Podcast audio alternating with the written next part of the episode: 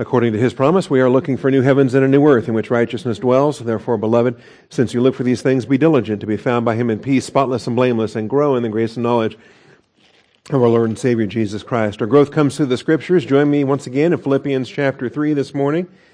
Philippians chapter 3, we are dealing with Paul and his boasting, part of his uh, autobiography that he's going to spend a few verses boasting about, and then he's going to uh, write it all off. He's going to uh, dismiss it all and say uh, all of that is beside the point in uh, terms of uh, his earthly qualifications. As we see here uh, in verse 4, although I myself might have confidence even in the flesh, if anyone else has a mind to put confidence in the flesh, I far more. And then he describes some of the things that he would brag about if he was that kind of guy. And, uh, and then, of course, he says, I'm not going to brag about any of that because whatever things were gained to me in verse 7, whatever things were gained to me, those things I have counted as loss for the sake of Christ. And so all these things that are to be counted as loss, and we want to uh, have the same perspective ourselves. We want to have the same attitude. If there's something that we're boasting in in the flesh, we got to stop that and just immediately reclassify that over in the uh, in the loss column of our profit and loss statement and say, I'm not counting that as an asset that is uh, that that needs to go. And so uh, we'll see how this unfolds as we work our way through these verses. We're still dealing with verse 5, circumcised on the eighth day of the nation of Israel, of the tribe of Benjamin, a Hebrew of the Hebrews, and as to the law, a Pharisee. And there's a lot of detail we've got to pull out of this verse before we can move on. So let's uh, open with a word of prayer. Remember, God is spirit. He must be worshiped in spirit and in truth. Let's take a moment for silent prayer, giving each one of us the opportunity to settle our hearts to humble ourselves to be in fellowship, shall we pray?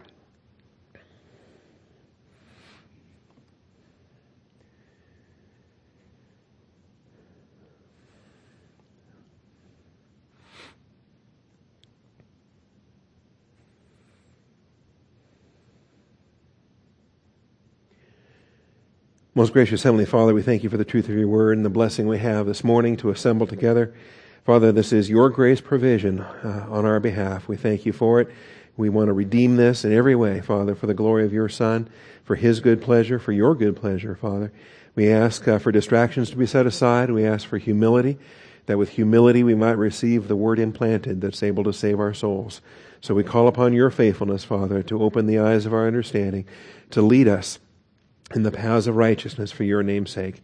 I thank you, Father, in Jesus Christ's name. Amen. All right, so as we follow the outline here, we uh, have been dealing with the uh, the different aspects of rejoice in the Lord as the chapter began, and then beware, beware, beware, with the warnings there in verse two: the dogs, the evil workers, and the false circumcision. And then in point three, we are the circumcision, as it says in verse three. We are the circumcision. And now we're dealing with the boasting under point four. So if you are following along in the outline, it is main point four in the development. If any saint, Old Testament or New Testament saint, could boast in the flesh, it would be the Apostle Paul. Of course, he was called Saul of Tarsus, and then uh, the Apostle Paul once he crossed into the church age.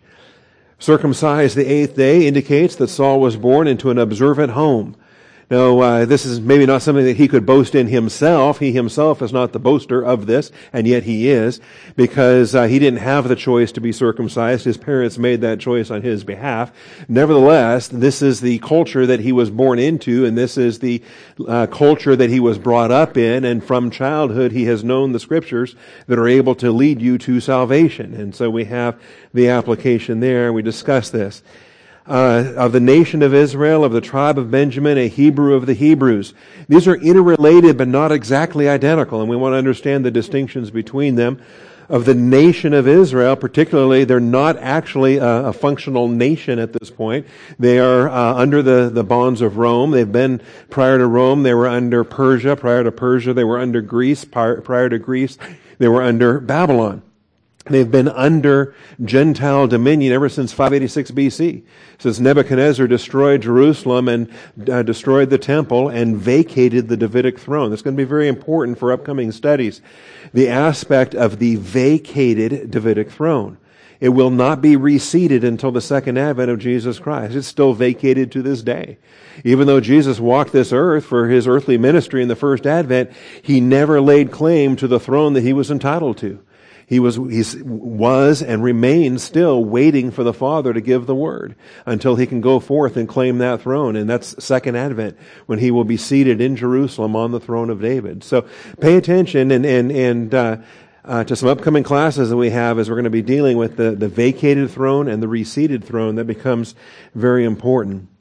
But the nation of Israel, tribe of Benjamin, a Hebrew of the Hebrews, this is a Trinitarian expression of superlative Jewish character. And we're going to deal with that. Did you have a question?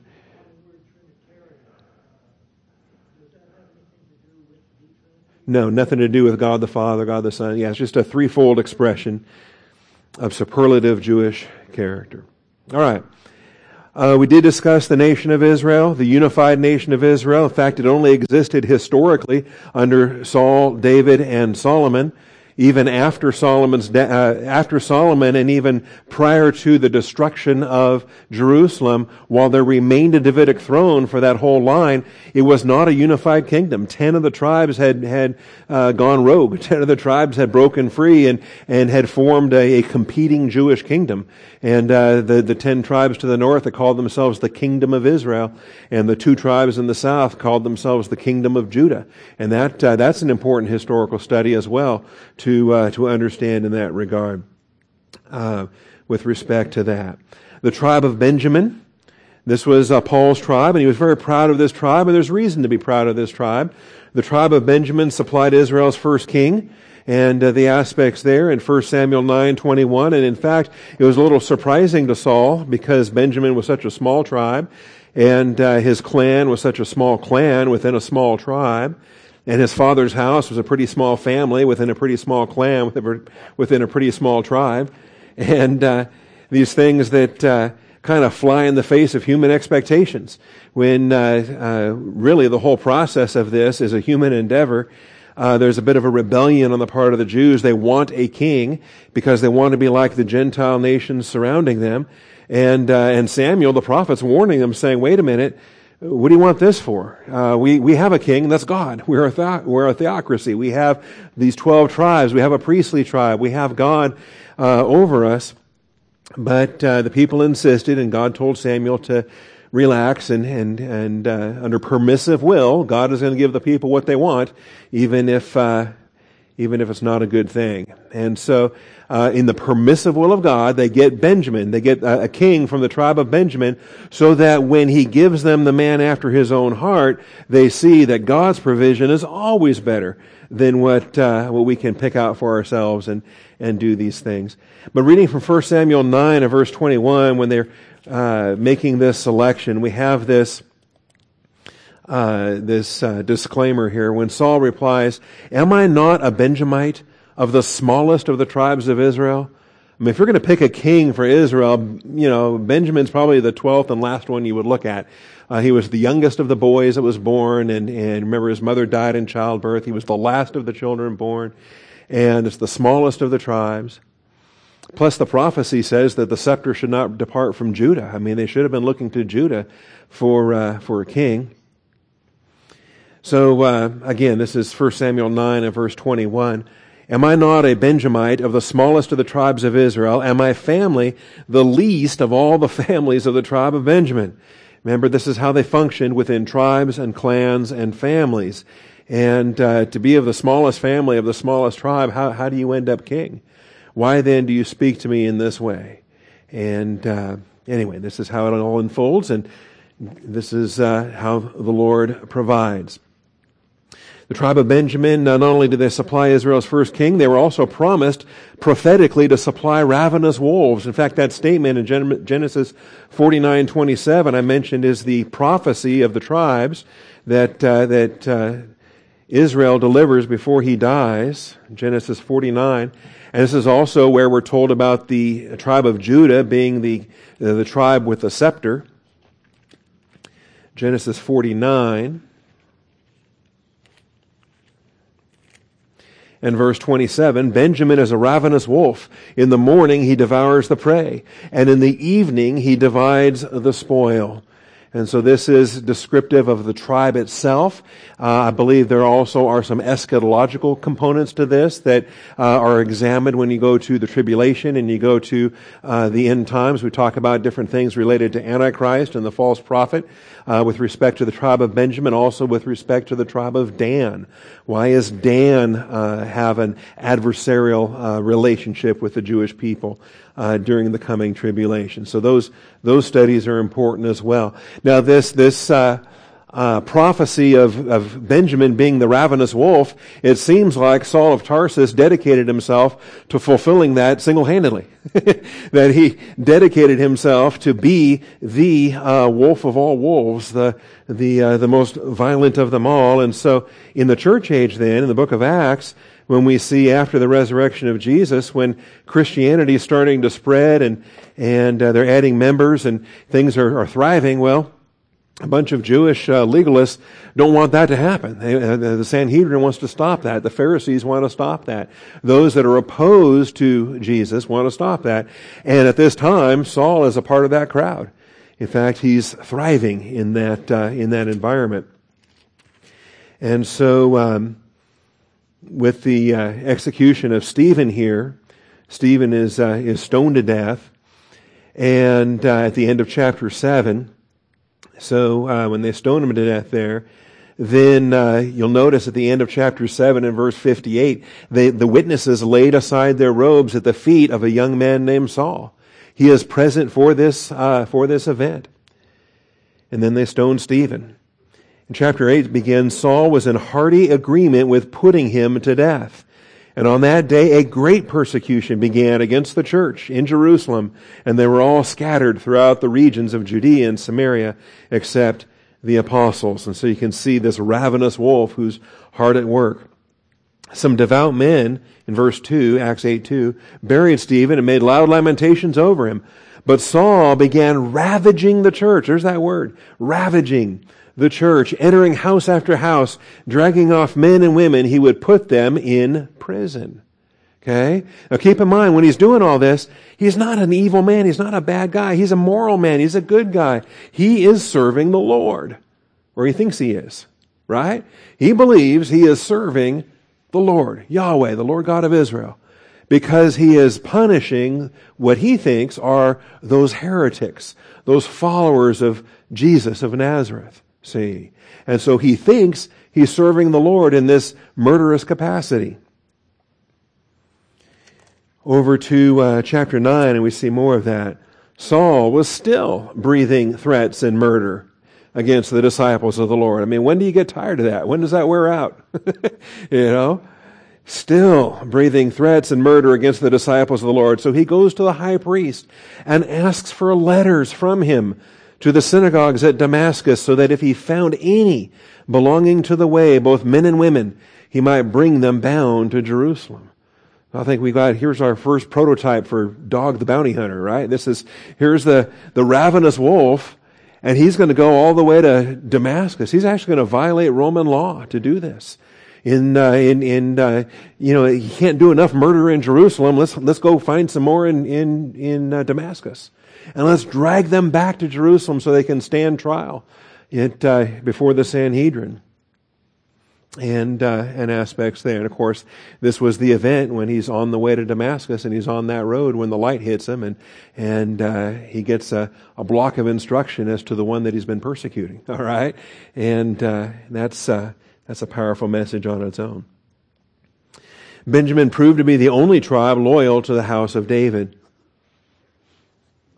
And I think that's a curious factor too, in the sense that they were the tribe that produced the first king, and then when Saul died and, and the scepter did go to Judah, and, and the house of David then became the ruling house, the tribe of Judah became the ruling tribe, I think it's a mark, uh, quite an interesting mark of, uh, of humility and a mark of grace that uh, that Benjamin would submit to to Judah and not try to you know go join those rebels in the ten tribes to the north or try to reinstitute the uh, Saul uh, the line of Saul for uh, some kind of a kingship or anything of that nature.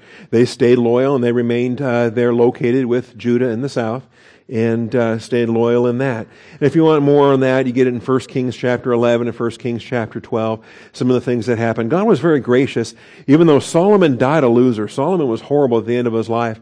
And yet God, for David's sake, did not rip the kingdom away from Solomon until after Solomon died. He said, when your son becomes king, then I will rip this kingdom in half. And, and that's what ended up happening. So you can look to that then in, uh, in chapter 12. Finally, we got these phrases now the nation of Israel, the tribe of Benjamin, and then a Hebrew of the Hebrews. Now, here's a superlative expression.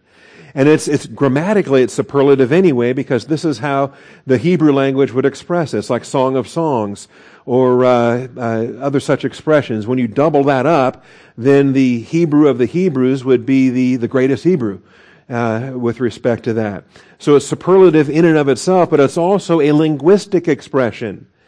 It's also a linguistic expression identifying a native Hebrew speaker in contrast to the broader Hellenistic Jewish population. And this too is a study that we get into if you ever are in the book of Acts and you see, particularly with the widows of Acts chapter 6, that there is a distinction between the native Hebrew speaking Jews and the Hellenistic Greek speaking Jews. And it was to such a point that even the native Hebrew speaking Jews were technically more comfortable with Aramaic than they were with Hebrew in any event. And the actual historical Hebrew language that uh, was pretty well limited to scribes, Pharisees, the priests uh, in liturgical services. It was uh, not uh, the, the language of the street. You would walk the street, you would hear uh, Aramaic rather than, rather than Hebrew. And yet here's the Apostle Paul a Hebrew of the Hebrews, fluent in, in Latin and Greek and Aramaic and Hebrew and all these things. And uh, it's, uh, it's a curious uh, aspect of this, all right? Acts chapter 6 and verse 1. Backing up a little bit before the execution of Stephen. At this time, while the disciples were increasing in number, a complaint arose on the part of the Hellenistic Jews against the native Hebrews because their widows were being overlooked in the daily serving of food. And so some of this, again, you gotta kind of read in between the testaments, part of the history that happened after the Old Testament was concluded, but before the New Testament opened, is uh, the Hellenization of the, the ancient Near East. And, and what happened when Greek culture took hold uh, everywhere that Alexander went. Alright? In, in, you have the Ptolemies in Egypt, but it wasn't an Egyptian empire, it was a Greek empire in Egypt. And you had the Seleucids in Syria, but it wasn't a Syrian culture. It was a Greek culture in Syria. And all, everywhere else that, uh, that Alexander conquered became Hellenized, including, uh, Israel, including Jerusalem, including the surrounding territories there, particularly Galilee. Galilee was much more Hellenized than, uh, than Jerusalem. Jerusalem did the best they could to, uh, to keep the native Hebrew going. And uh, so in the process of this, you end up with kind of a, a divided culture. And you might expect, okay? And it's hard for us, but try to imagine now if, uh, if, if America falls and we stop being America, and then some other culture comes in and tries to you know, impose a different culture on top of our culture, uh, then what would happen with respect to uh, you know, maybe a certain segment just wholeheartedly embraces it and loves it and is happy to have this new culture, happy to have this new language, and they get on board and they start speaking that language and they start, you know, but then there's the holdouts that remember the good old days that, that, uh, they want to, they want to go back to the way things used to be, see. And so, what's the dynamic between those two groups? It's pretty, pretty rough. Okay? Because the faithful group is going to view the other group as uh, the, the, progressive group, the modern group. Well, you're turncoats, you're traitors, you're you're uh, you're uh, denying your heritage, and you're embracing these uh, this uh, this paganism of uh, of Greek philosophy and religion and everything else. So. anyway, here's this complaint. And even within Christian circles, now I don't think these Christians were, were prejudiced, but still it was, it was happening. There was a neglect that was happening that uh, these widows were being overlooked in the daily serving of food. And I think the, the language of overlooked maybe speaks more to it being inadvertent rather than intentional, you know, deliberately uh, prejudiced. But whatever the case, it still ends up that way, and the widows need help. So the twelve summoned the congregation of the disciples and said, It is not desirable for us to neglect the word of God in order to serve tables. And remarkably enough, the complaint was voiced and the apostles said, Yes, this is a real deal. This is a real issue. This is a thing. It's got to be dealt with. But we're not the ones to deal with it. All right?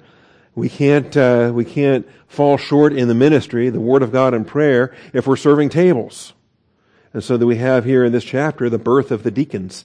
We have the, the tradition, the first deacons that are selected, and Stephen was, was first on the list here. So, uh, therefore, brethren, select from among you seven men of good reputation, full of the Spirit and of wisdom, whom we may put in charge of this task. All right? Deacons are appointed. Deacons are servants. Deacons are answerable to the spiritual authorities that appoint them. But they are put in charge and so they have responsibilities to execute and uh, the delegated authority to do so. But we will devote ourselves to prayer and to the ministry of the word. So there you go. The spiritual leadership stays involved in spiritual leadership. They can supervise the deacons, make sure they stay on task, but they're not going to micromanage what they're doing because they put them in charge. You seven, go deal with this. And then it says the statement found approval with the whole congregation. And I love that. That found approval. This is where church votes come in. This is where the membership has the opportunity to voice their faith convictions, to voice what they approve. The faith that you have, have as your own conviction before God.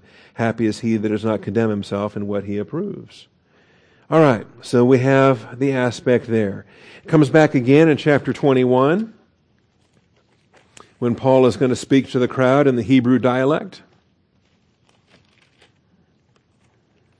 2140, crossing into chapter 22. And this is where, uh, when he talks to the uh, commander, the Roman commander in the barracks, uh, the, the guy was surprised that Paul speaks Greek. And then, uh, and then Paul is able to uh, address the people in the Hebrew dialect. In verse 39, Paul tells the, the Roman, he says, I am a Jew of Tarsus in Cilicia, a citizen of no insignificant city. That's why he speaks Greek. He grew up among the Hellenized Jews. However, he was not Hellenized. He was a Hebrew of the Hebrews. I beg you, allow me to speak to the people. And so when he had given him permission, Paul, standing on the stairs, motioned to the people with his hand. I love that. I said that Wednesday night too. Just motioned with his hand. And immediately that, you know, everyone goes quiet because that's how it works. And when there was a great hush, he spoke to them in the Hebrew dialect, saying, all right. And so, chapter 22 then, he's going to go through this. Again, it's in the Hebrew dialect, 22.2. When they heard that he was addressing them in the Hebrew dialect, they became even more quiet. Say, and wow, because that was so unusual. It was so unusual. 2614 is the last use of it.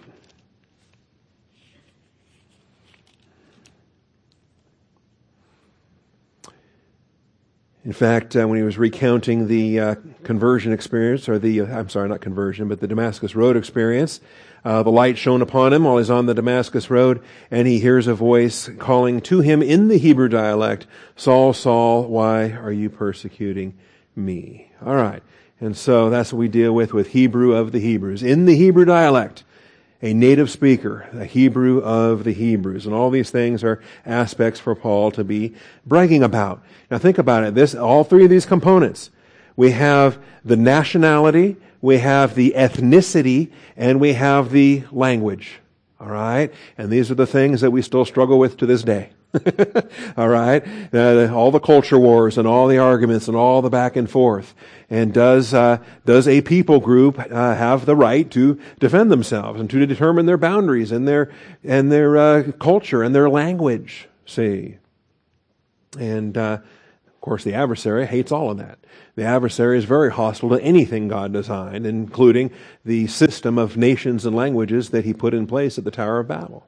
All right, Satan's been opposed to that ever since. So uh, we have aspects there. All right. then as far as the rest of the things he's boasting about, uh, we can kind of say that he, he has no control over those first things, right? Where you're born and who your parents are and, and that you have very, you know, no control over that. You, you do start to get control as far as the languages that you, that you learn and, and speak and, and maintain.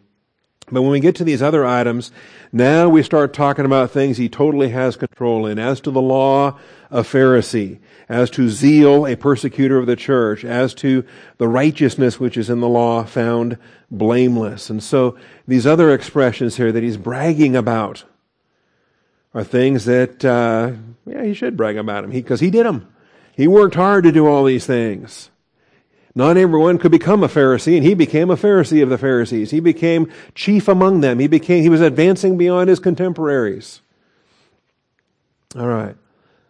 As to the law, a Pharisee expresses the pinnacle of self-made sanctimony.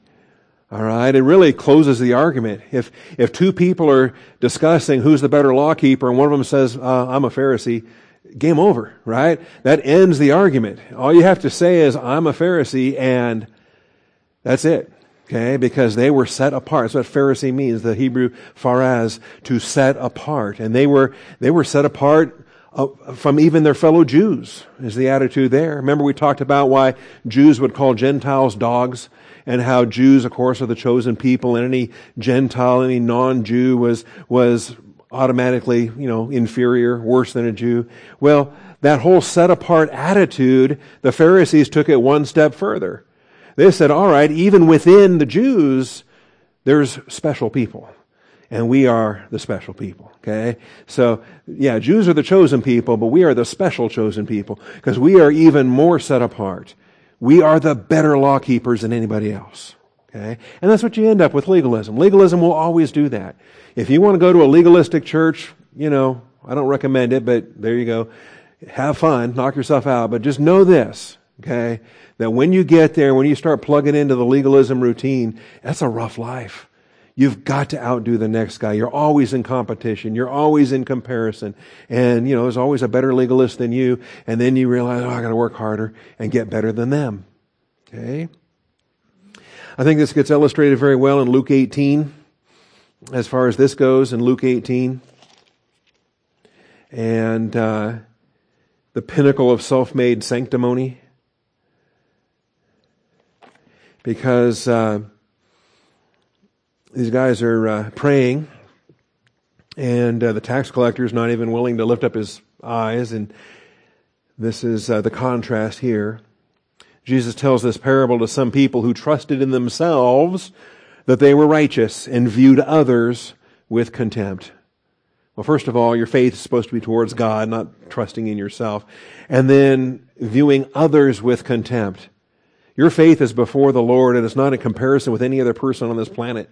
It's not on the curve. We're not grading ourselves. Well, I'm better than the next guy, so I guess I'm pretty good. No. Two men went into the temple to pray, one a Pharisee and the other a tax collector. And the Pharisee stood and was praying this to himself God, I thank you that I am not like other people. you know? What kind of a thank you prayer is this that thanks God for me being so awesome? You know? I am not like other people, swindlers, unjust, adulterers, even like this tax collector. I mean, the guy in the pew right next to him. I fast twice a week. I pay tithes of all that I get. And so this, this whole litany of how great am I? What kind of prayer is that? But the tax collector, standing some distance away, was even unwilling to lift up his eyes to heaven, but was beating his breast, saying, God, be merciful to me, the sinner. And this is the humble attitude. This is the attitude we all should have in the sense that I didn't deserve to wake up this morning. Why do I have another day set before me? And let's stay faithful today, day after day, as long as it's called today, because I'm just an object of God's grace, an object of His mercy. This is the attitude. And so, which one is justified on an experiential justification basis here? I tell you, this man went to his house justified rather than the other. So when the, when the synagogue service is all done, or temple service, whatever it is, and they're done and they go home, Who was, who's edified? Who's justified? Who's better off for having attended that prayer meeting that day? He wasn't the Pharisee. All right? And so, uh, as it says, everyone who exalts himself will be humbled, but he who humbles himself will be exalted. And this humble brag thing, some people, I mean, just specialize in this. And they get really, really good at their, their humble bragging at what they're doing. Okay?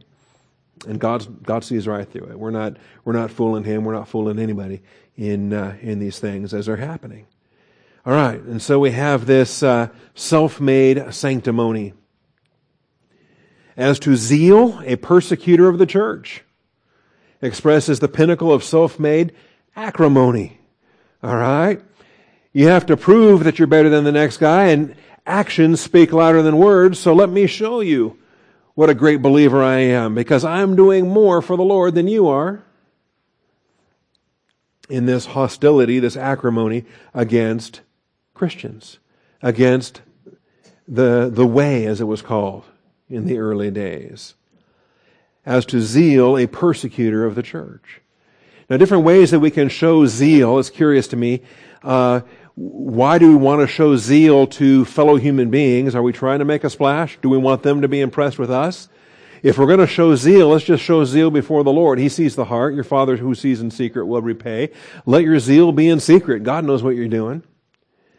But when you're doing it on a display basis so that other people look at you and go, ooh, okay, well, you can do that, but the ooh is all the reward you're going to get. God the Father gives no additional reward beyond that human approbation you somehow obtained for yourself. Uh, Matthew 6 says, You have your reward in full. That ooh is all you're getting. And uh, this becomes clear. I think uh, the, uh, the crusader mentality that's expressed here is uh, John 16 2, where were doing these evil things in the name of good. How, how pathetic is that? Doing these evil things in the name of good, calling good evil and evil good. And in the Bible says, woe for those that engage in such things. Jesus warned about this. These things I have spoken to you so that you may be kept from stumbling. They will make you outcasts from the synagogue. But an hour is coming for everyone who kills you to think that he is offering service to God. You see that there? Acts 16, 2. They are self righteous. They think they're serving God, but they're killing you. You know, the God who said, Thou shalt not murder. and what are they doing? They're serving God. The God who said, Thou shalt not murder. They think they're serving God by murdering. How does that make any sense? say, oh, but it's not murder if God wants you to do it. It's not murder if it's sanctioned, if it's authorized, if, uh, if, uh, well, I mean, it's like a soldier on the battlefield. That's not murder. Or, uh, uh, capital punishment. That's not murder. If a judge orders the execution of a murderer, that's not murder. There are places in which God does sanction the taking of a human life. See? And so these religious zealots, they, uh, they kind of built on that theme and they expanded that theme and they said, well, look, you know, Joshua in the conquest, he was supposed to drive out all the, the idolaters and, and drive them out and take the land. So that's all we're doing. We're serving God by murder. But it's not murder. See? And so they found a way to justify it. And he got letters from the chief priest to go all the way to Damascus and murder even more. And so they think, everyone who kills you thinks that he's offering service to God. And I, I dwell on this a lot. I think about this verse a lot because I think we've got a whole culture now where there's a, there's a, a significant portion of our culture that doesn't know what they're doing, but they think they're righteous in what they're doing. And, and how can you be so upside down? How can you be so backwards? when you think, and they're not quite to the point of murder, but I think they're headed that direction, and they think they're doing the right thing? Really? How can you have it so upside down and backwards? In one of his trials, he talks about this too. He kind of testifies to the attitude that he had in Acts 26, 9 through 11. He tells this story over and over again to various trials and various hearings.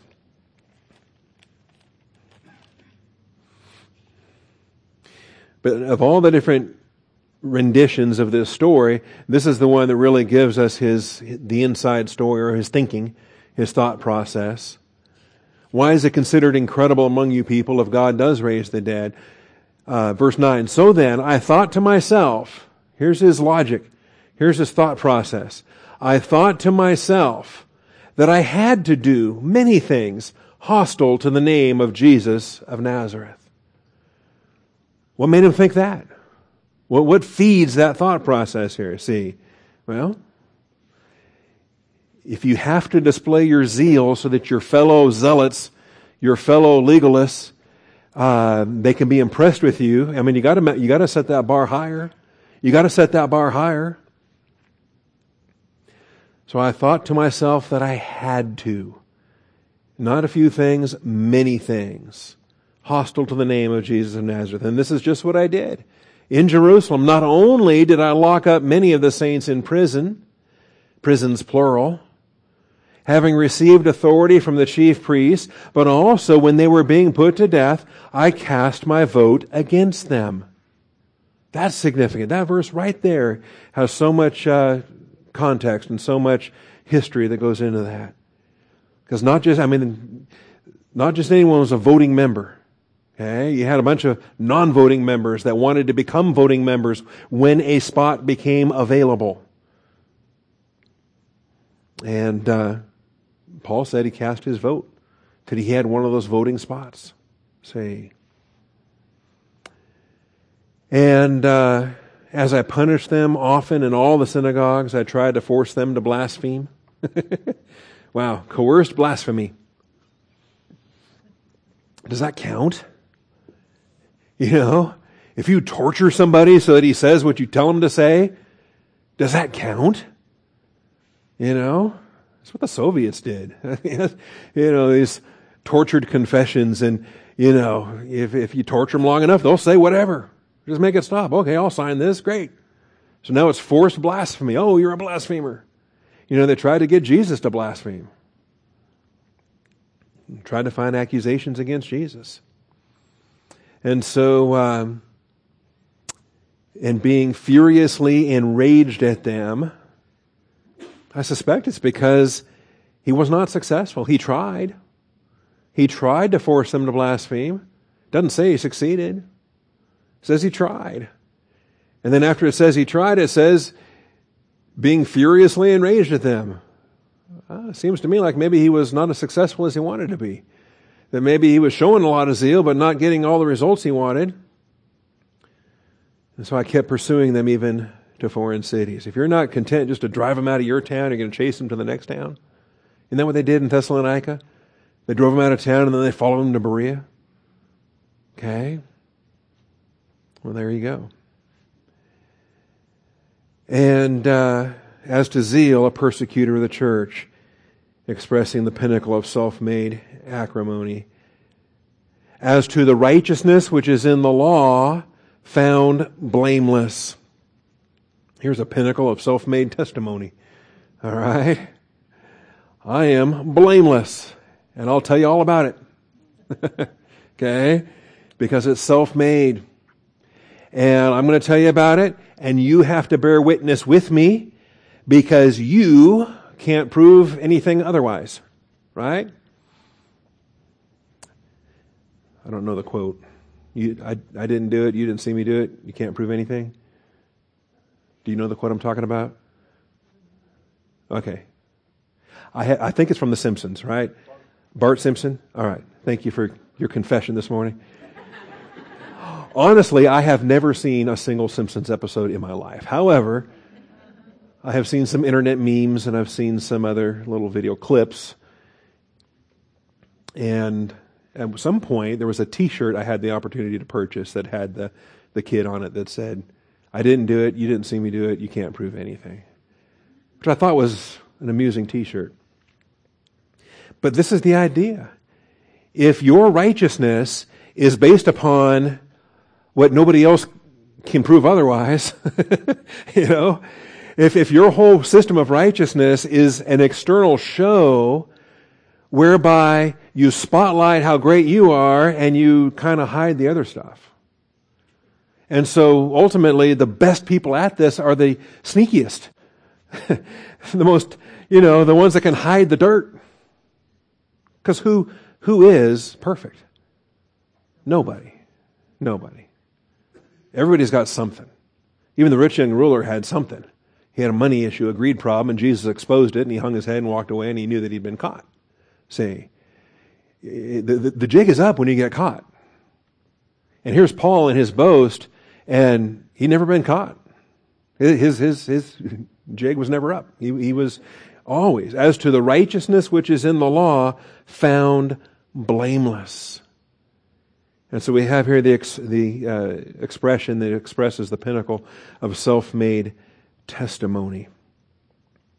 All right. I've got some subpoints under this. I, I should have left that on the other slide so you could have seen them all in parallel. Self made sanctimony, self made acrimony, and self made testimony. But we have, um, again, Luke 18, an illustration of this, and this is the, the rich young ruler, the guy that was runner up to Paul for Pharisaic perfection.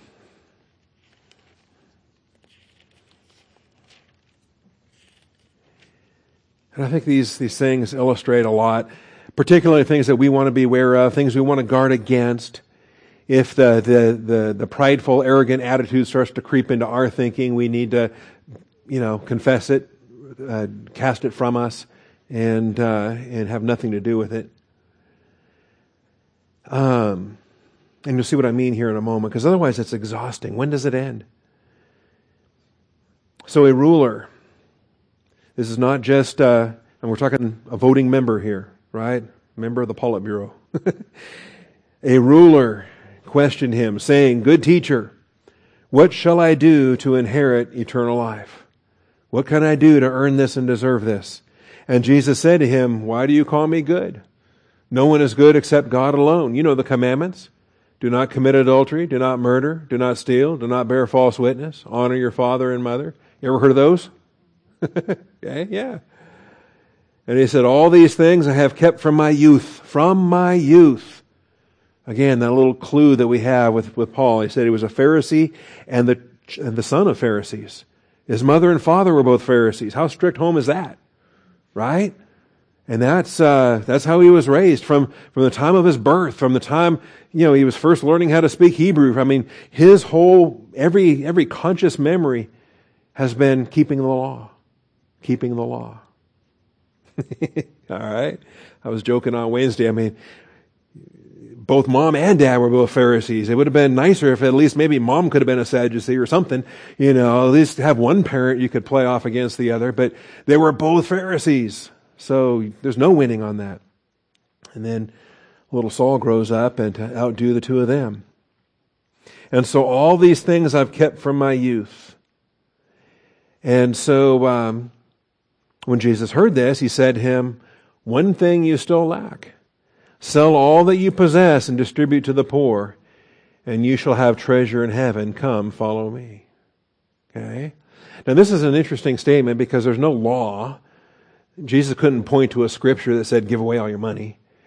And yet, in issuing this new command, if you will, or issuing this new one last thing and, and you're going to get to heaven, it's curious because, first of all, it's not true, right? This statement is not true.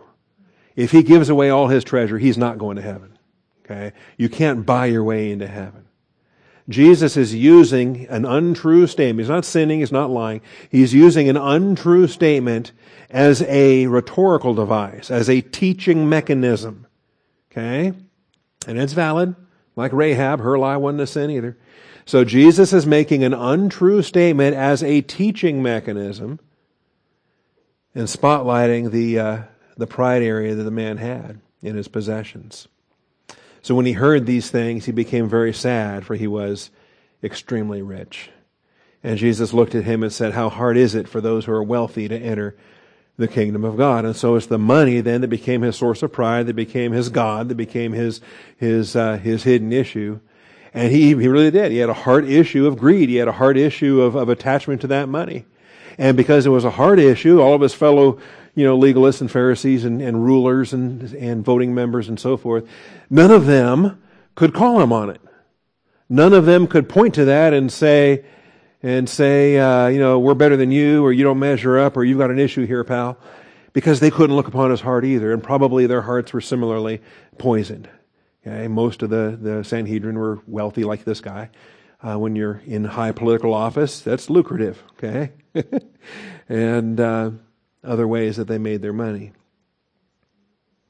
So, you know, when you think about this, um, when you think about this earning and deserving your way to heaven or being good enough to be found in God's sight, when does that end? It never ends. You know, as long as you're still alive, you've got to keep working it. You've got to keep working it to stay saved if you think you've earned it. Then you've got to work hard to keep it saved. And when does it stop? It doesn't. It's like Mosaic law. When does Mosaic law ever give you a, uh, a, a winning uh, you know, a, a game over winning screen. It's like these video games that never end. Right? You play those video games. You play Space Invaders or, or Asteroids or whatever. I mean, Pac-Man, whatever. You, you're playing these games. There's a term for these games. They're called the, what are they called? The never ending games. And because the, technically you can't win. All you can do is avoid losing longer than anybody else. And so if you are the, the one that delays defeat the longest, then you got the high score. And your initials go up there on the high scoreboard. And then, and then, then you can beat your previous high score, beat your previous high score. You know, you want to have the top 10 names all be you. If you, you know, can dominate a particular arcade game in a particular location. That's, um, that's, that's Mosaic law right there. Because there's no way to win. 613 commandments of the law. Every time you read in the law, don't do this, don't do this, don't do this. If you do this, you're dead. Do this and we stone you. Do this and we burn you. Do this and you're expelled from the assembly. Do this, do this, do this. And every don't do this with its, most of them are death. Adultery, murder, the, the punishment was, was death. Okay? Where in Mosaic law did it say when you complete all these things, you've arrived. Never. You've never arrived. Just tomorrow's another day to avoid not, not breaking the law. Tomorrow's another day to avoid not getting caught breaking the law so that you're not executed as a lawbreaker. That's the whole point. And so Christ is the end of the law for all who believe. Amen? What a blessing for us that when we are in Christ, He's the only one that succeeded, the only one that fulfilled the law. And we are now in Him, walking in the newness of life. The requirements of the law are fulfilled in us as we walk in Him. And that's our glory as church age believers. And so let's understand here, when he says found blameless, you realize that that's different. Blameless is not perfect. You ever think about that? Blameless is not perfected. That's a huge term. We were talking about perfecting the perfect Christ in, in Hebrews last week. And here we're looking at it again. Blameless is not perfected. He doesn't say as to the righteousness which is found in the law, having been made perfected. Can't say that. Law doesn't perfect anybody. The law was never able to perfect anybody. Jesus himself, when he was perfected, was it the law that perfected him? No, it was learning obedience through the things that he suffered, which perfected him to be our Savior, perfected him to be the justifier. So blameless is not perfected. When the Father is bringing many sons to glory, is he just bringing blameless or is he bringing perfected? Okay, this is a, a key statement here. So, when you t- um, just to tie this in again real well with what we've been looking at in, in Hebrews, Hebrews 5, we were here last week in the 11 o'clock hour. Jesus, uh, although he was a son, he learned obedience from the things which he suffered, and having been made perfect, he was already blameless. He was born blameless. His whole life was blameless. Blameless qualified him to go to the cross as the offering, but not to go to the cross as the priest, as the justifier. To be the justifier, he had to be blameless. And having been made perfect, having been made perfect, so he's blameless, but now he's made perfect. Having been made perfect, he became to all those who obey him the source of eternal salvation. Realize what that statement is? That's a becoming statement. That's like the Word became flesh. Until the Word became flesh, the Word wasn't flesh. okay?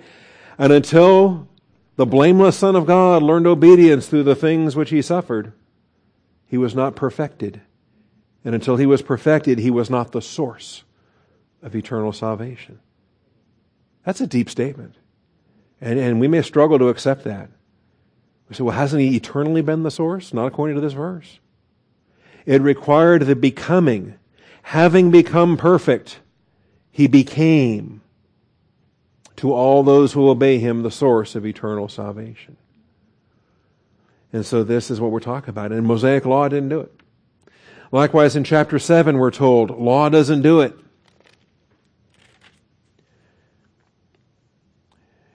Hebrews 7:11 if perfection was through the Levitical priesthood for on the basis of it the people received the law if perfection was through Levitical priesthood what further need was there for another priest to arise according to the order of Melchizedek?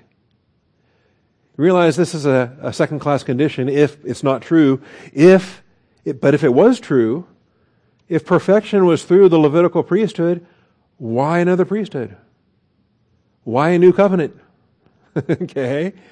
If, if perfection came through the old covenant, if perfection came from the old priesthood, then just go with that. Make yourself perfect and come to heaven. Okay? And that's the point. It didn't. It couldn't. We can't. So we need a new priesthood. We need a new high priest, the apostle and high priest of our confession. And Jesus had to be perfected to become the source of our eternal salvation. So perfection was not through the law. Okay? Never has been, never never could have been, never was, never will be, right? This this whole doctrine, by the way, if we address this, if we embrace this, understand it for what it says, then this world's current iteration of pluralism is is nonsensical. When people tell you that, oh, there's many ways, there's many paths. You know, maybe the Bible's good for you, but maybe, you know, the Book of Mormon's good for this person. Maybe the Quran's good for this person. Maybe all these other things. There's many paths. There's many truths. No, there is the truth.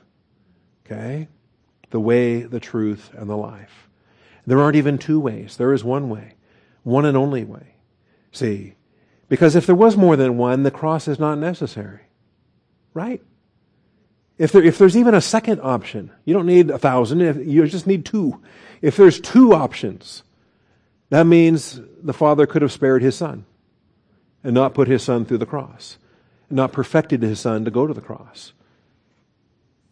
So the fact that our Savior suffered to be made fit, to be uh, made perfect, to go to the cross, it's the one and only way. And any, uh, any statement to the contrary, I think, is blasphemous. Verse 19 of the same chapter. The law made nothing perfect. That's pretty clear. All right. Don't have to read Greek or Hebrew to read that. I mean, there it is. The law made nothing perfect. All the law does is, you know, wait for you to fall short so it can kill you. On the other hand, there is the bringing in of a better hope through which we draw near to God. Yes, that's our confession. We hold fast to our confession.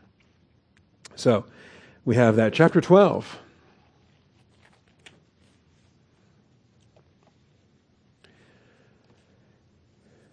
Therefore, since we have so great a cloud of witnesses surrounding us, you know what this says, but do you ever think about it? Let us also lay aside every encumbrance and the sin which so easily entangles us. Obviously, sin's a problem, but there's some non sin issues too that we've got to lay aside encumbrances, things that aren't sinful in and of themselves, but because they tie us down or they keep us from fulfilling our ministry, we got to let them go. Run with endurance the race that is set before us. This is our life course pursuit. We were looking at in Proverbs last week. Fixing our eyes on Jesus. And what is he called here? The author. Of course, he's the source. And perfecter. Oh. Author and perfecter of faith. Look at that. See, our Savior was perfected, but He's not by Himself in that. He's not the only one. Having been perfected, what's, what's He now doing? Perfecting us. Amen. That's right. Perfecting us. The author and perfecter of faith. And remember, law didn't do it, but church age biblical Christianity does it. Walking in the newness of life who for the joy set before him endured the cross, despising the shame, and has sat down at the right hand of the throne of God. For consider him who has endured such hostility by sinners against himself, so that you will not grow weary and lose heart. See, now it's our turn. Now we learn obedience through the things that we suffered. Now we fix our eyes on Jesus. That's the hope set before us. He set his eyes on the hope set before him the joy set before him, we set our eyes on Jesus. That's the joy set before us. And so we have our application, we have our growth, we have our perfection. And by the way, if you get a little tour of heaven, if you want a little glimpse of what are you going to see if you got a, a of heaven, that comes down in verse 23. Let's see, back up to verse 18, Hebrews 12, 18. For you have not come to a mountain that can be touched into a blazing fire, into darkness and gloom and whirlwind. Is that how you got saved? not how I got saved. Not how any of us got saved. All right? Biblical Christianity, we're not going to a particular mountain. It's not Mount Gerizim. It's not Mount Zion. It's not Mount Sinai. It's not a mountain of wrath where fire comes down and the law is given. And to the blast of a trumpet and to the sound of words, which was such that uh, those who heard begged that no further word be spoken to them. Go up there, Moses, come back, tell us what, when it's over. They could not bear the command. Even if a beast touches the mountain, it will be stoned. Put boundaries around the mountain so their animals wouldn't go up there. To such a terrible, so terrible was the sight that Moses said, I am full of fear and trembling. And he had to go to the top. But if you come, but you, you, me, all of us in the church age, here's us. Where have we come to? We came to a church building on Cross Park Drive in Austin, Texas. Is that where we come to? Oh, no. Yeah, our bodies are sitting here, but where are we spiritually? Where are we really?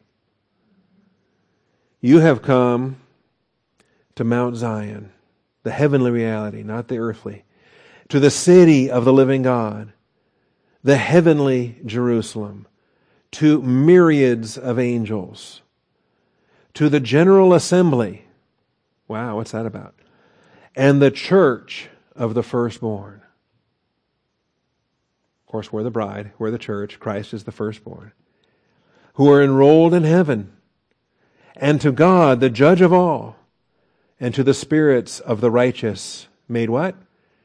Made perfect. It's not just washing away our sins and leaving us blameless. We are going to stand blameless, but it's bigger than that. We stand blameless and we stand perfected, made perfect. And to Jesus, the mediator of a new covenant, which he will be applying when he returns in his second advent. And to the sprinkled blood, which speaks better than the blood of Abel. It's the blood that cleansed the heavenly temple. All right. So that's what we're coming to. Blameless is not perfected. We'll pick up on more of this uh, next on Wednesday because remember, Satan was blameless. He was the sealer of perfection. He was blameless until he fell. And uh, perfection is God's work on our behalf. Don't feel like you've got to make yourself perfect. If you try to make yourself perfect, you're going to fail. Jesus is the author and perfecter of our faith. Okay? So Wednesday night we'll pick up on those. Thank you, Father, for your truth. Thank you for your faithfulness. Thank you, Father, that uh, for reminding us that anything we can boast about in ourselves is not worth boasting about. And anything that is worth boasting about, we didn't do it. You're the one at work in and through us to will and to do of your good pleasure. Let him who boasts boast in the Lord. So, Father, anything that we can point to that is boast worthy is what you are doing. Father, thank you for being faithful. Thank you for working exceeding abundantly beyond all we could ask or think. Thank you for bringing about perfect results, eternal results, in dimensions and ways that we can't even imagine. So thank you for being faithful, Father. I thank you and praise you in Jesus Christ's name. Amen.